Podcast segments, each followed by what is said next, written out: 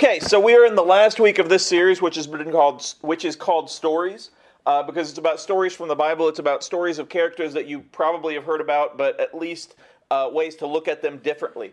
Um, we we started with Jonah and the simple fact that Jonah was a prophet of God, somebody who was supposed to be a follower of God, somebody who was supposed to tell other people about God, but he was so judgmental and so angry about other people that he didn't even think they deserved to hear about him. And he was so mad because and the reason he was mad was because he knew God would help them and give them another chance and that's ridiculous. Unfortunately there are always going to be people like that people who uh, think that religion is more important than faith people that think that, that the, their way is the highway and etc and they that can hurt other people a lot and it makes it harder for us it makes it harder for us to to show people jesus.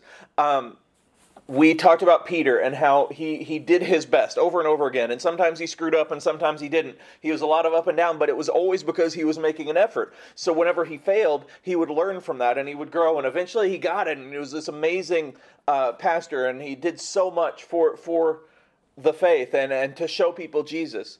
And last week in the recording, so you, I'm sure everybody's listened to it a couple times, uh, I talked about Timothy. And the cool thing about Timothy is that he uh, was raised in the faith and he lived in the faith his entire life. Because one of the things you'll notice is occasionally there'll be somebody who comes into a church or to a youth meeting or to something and they have this powerful testimony because they did everything wrong. Like they sinned or they were caught in addiction or they caught in something else and their lives were horrible and then they got saved and their lives changed or somebody in prison and their lives changed and that's awesome. And it's a very cool testimony and it's powerful. But another equally cool and powerful testimony is if you can live this life your whole life and that's what timothy did. And he showed people that, that it's okay to be a christian as a young person and an older person and to live like Jesus and to keep doing that. And he lived his entire life. He died at age 80, still preaching and still living uh, the faith and doing everything he could. And so it was really cool to talk about him and, and to just know that we can learn from him and we can be like him. Um, this week, I am going to flip it and and we are going to talk about you and we're going to talk about your story and about what that can be and how you should want it to be and how you can start to to to live it out and to do better. And so the call is coming from inside the house implies that your story is what you make it. Your story is from the inside out. Your story is starting, it's already started. It is not something that other people can write. It's not something that any one thing you do will define. It is defined over several years, over your entire life, doing everything you can to be like Jesus. So I'm going to start with going to Timothy, 1 Timothy 4 12 through 16. Don't let anyone think less of you because you are young. Be an example to all believers in what you say, in the way you live, in your love, your faith, and your purity. Until I get there, focus on reading the scriptures to the church, encouraging the believers, and teaching them. Do not neglect, neglect the spiritual gift you received through the prophecy spoken over you when the elders of the church laid their hands on you. Give your complete attention to these matters. Throw yourself into your tasks so that everyone will see your progress. Keep a close watch on how you live and on your teaching. Stay true to what is right for the sake of your own salvation and the salvation of those who hear you. This is Paul talking to Timothy, who, like I said, was very young and starting out in the faith. And Paul had such uh, high hopes for him, and he, he loved Timothy so much as a son because Paul had lived the wrong life for a lot of his life and he saw Timothy have a chance to get it. And so when he says, hey, don't let people look down on you just because you're young, just because you're new to this, just because you're, you're the age you are.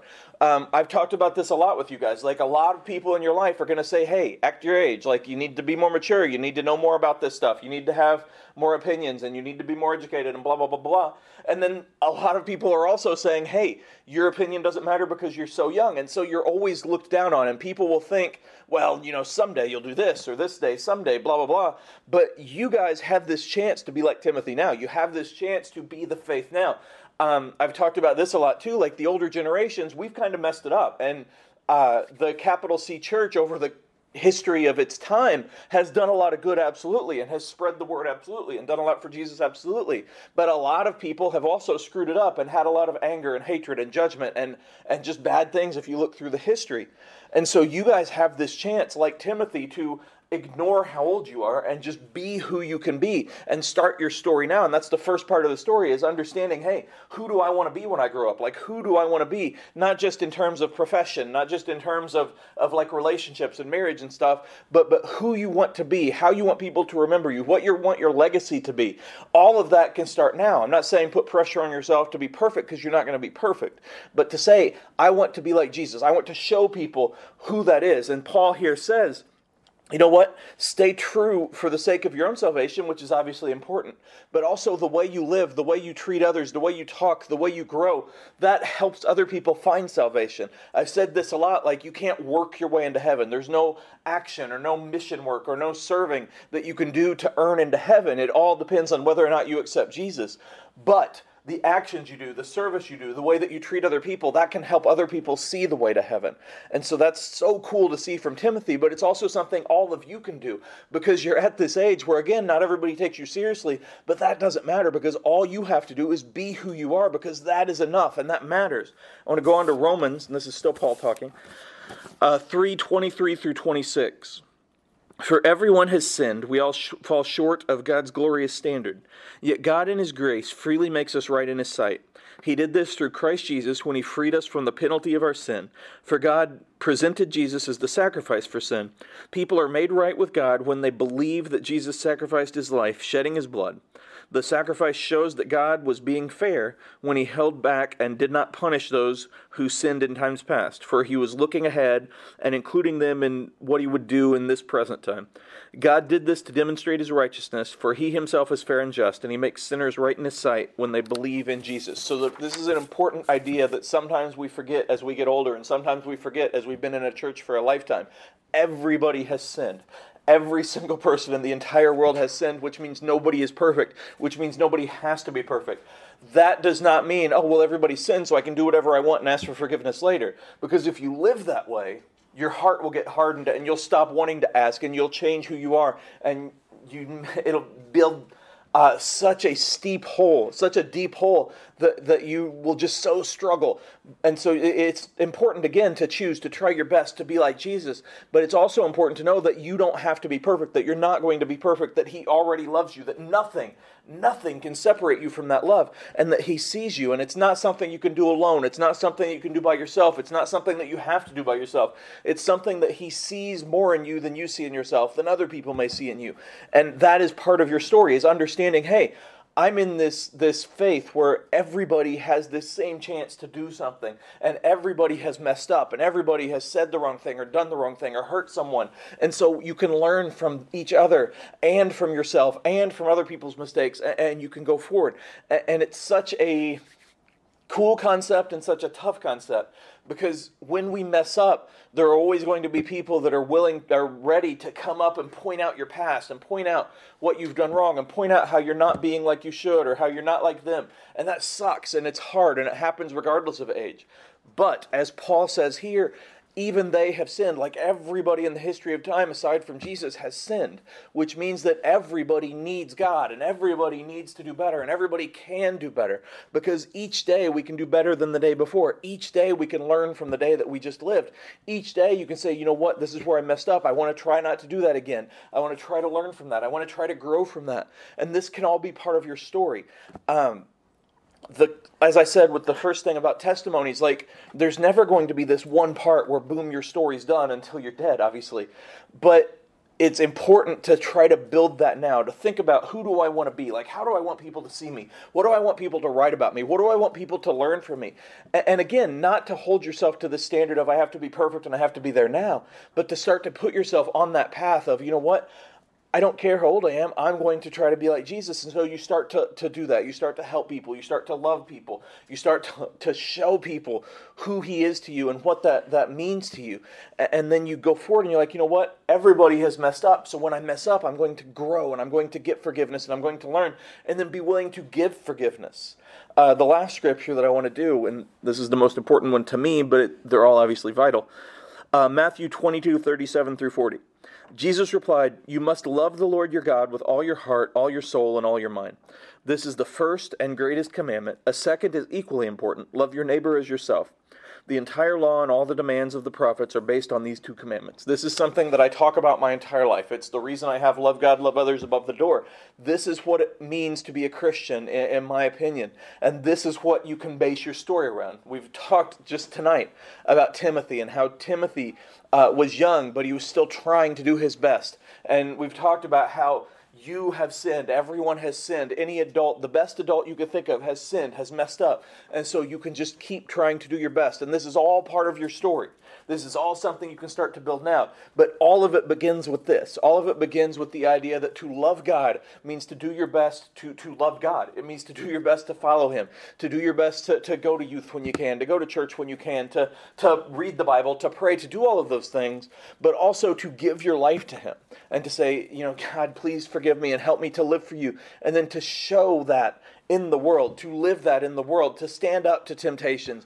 Uh, temptation on its own is not a sin, but to stand up to it and to learn from it, to grow from it, and then to love others. And the cool thing, the hard thing about this, is the word he used for love in each of these is the same word. It's agape, it's unconditional, which means he says, Love God in the same way you love others. Love others in the same way that you love God. That means unconditionally. That means it doesn't matter uh, what they do. It doesn't matter how they differ from you. It means love them. It does not mean be best friends with everybody. It does not mean you have to like everybody or get along with everybody. But it means you have to love them and you have to pray for them and you have to hope for them and you have to not hate them and you have to be forgiving and understanding and all of those things. Now, if somebody is abusive and somebody has really hurt you, I'm not saying, you know, you have to walk up and be like, oh, I forgive you. We're best friends now. No, not that forgiveness is not necessarily for the other people, it's for you. And it doesn't mean forgive and forget because that's not a thing. It's forgiving is letting go. It's just letting it not have power in your life. That doesn't mean that there still won't be scars or consequences or all of those things. So you want to grow with that and get help for that and all of those things but you still want to love others, which means treat them like you'd want to be treated, which means talk to them like you'd want to be treated. Unfortunately, this is like the hardest thing for so many Christians in the world. You see, so many people think, well, this is my way, and this is how I think it should be. This is my checklist. And anybody who differs from this, I don't care what they do, and I don't care who they are, and I don't care what they say. Uh, or even like, hey, they believe differently than me. They're evil. They vote differently than me. They evil. They're evil. They cheer for a different team than me. They're evil. Like whatever it is, like we people have this idea, but right here Jesus says, forget that. Like forget that noise. Love them. Show them who I am because I got news for you. I cut this to the love God, love others part of the scripture, but before this, a Pharisee who is a, a, a pastor in the Jewish faith for God was like, hey, Jesus, What's the greatest commandment? And the reason he asked that was not to learn, and it was not to find out more, or not to get Jesus' opinion. He asked that because he wanted to trick Jesus. He wanted Jesus to choose and pick a commandment like, oh, don't murder, so that he could be like, oh, yeah, so don't murder. Like, everything else is fine then. You don't have to honor God. You don't have to honor your parents. Like, don't murder and like make fun of him. Or he wanted Jesus to say, I can't choose, they're all the same, so that he'd be like, Oh, I thought you were a teacher of law. The point is, he was trying to trap Jesus. Over and over again, the Pharisees would go to boo and to mock and to trap Jesus. Other people in the crowd would boo and, and mock and make fun of uh, eventually, like before he went to the cross, people chose a murderer over him. And yet he still loved them. And on the cross, he still said, Father, forgive them, forgive all of them. And going back to the everybody who sinned, the most amazing thing, the biggest miracle you'll ever hear about, is Jesus died on the cross for you at your worst. He died on the cross for everybody as a sinner. He died on the cross for everybody in the entire history of the world and the entire future of the world. He died on the cross for everybody. That doesn't mean that everybody's going to be a Christian. It doesn't mean everybody's going to follow him. It doesn't mean everybody's going to do the right thing. But it means that he died so that everyone would have that chance. And he died for us at our worst. Um, one of the things that, that we could do is think about if you had to do that like, not just die for everybody else, but think about if somebody came to your house and said, hey, so I'm going to have, uh, I don't know who, an amazing, Mike Tyson in the 90s is who I'm going to use. Mike Tyson is going to punch you in the face as hard as he can so that this person that you hate, the worst person in the world, will not have a disease anymore. Most of us, most people in the world would be like, no, forget that. Jesus literally died for those people. He died for the people who were throwing stones at him. He died for the people who were making fun of him, who wanted him to die. And yet he did it out of love. And he did it to say to us, love people in this same way. Like sacrifice your life, not literally necessarily, but sacrifice your life in the way that you are putting others first uh, you're putting Jesus above everything, and then you're putting others there, and then you're putting yourself, and you're doing everything you can to show people who He is, to show people what your story can be. And the whole idea of stories comes from the fact that we look at Jonah and we can kind of cut it down to a couple of things. Obviously, the whale, but that anger and that hatred is what stands out.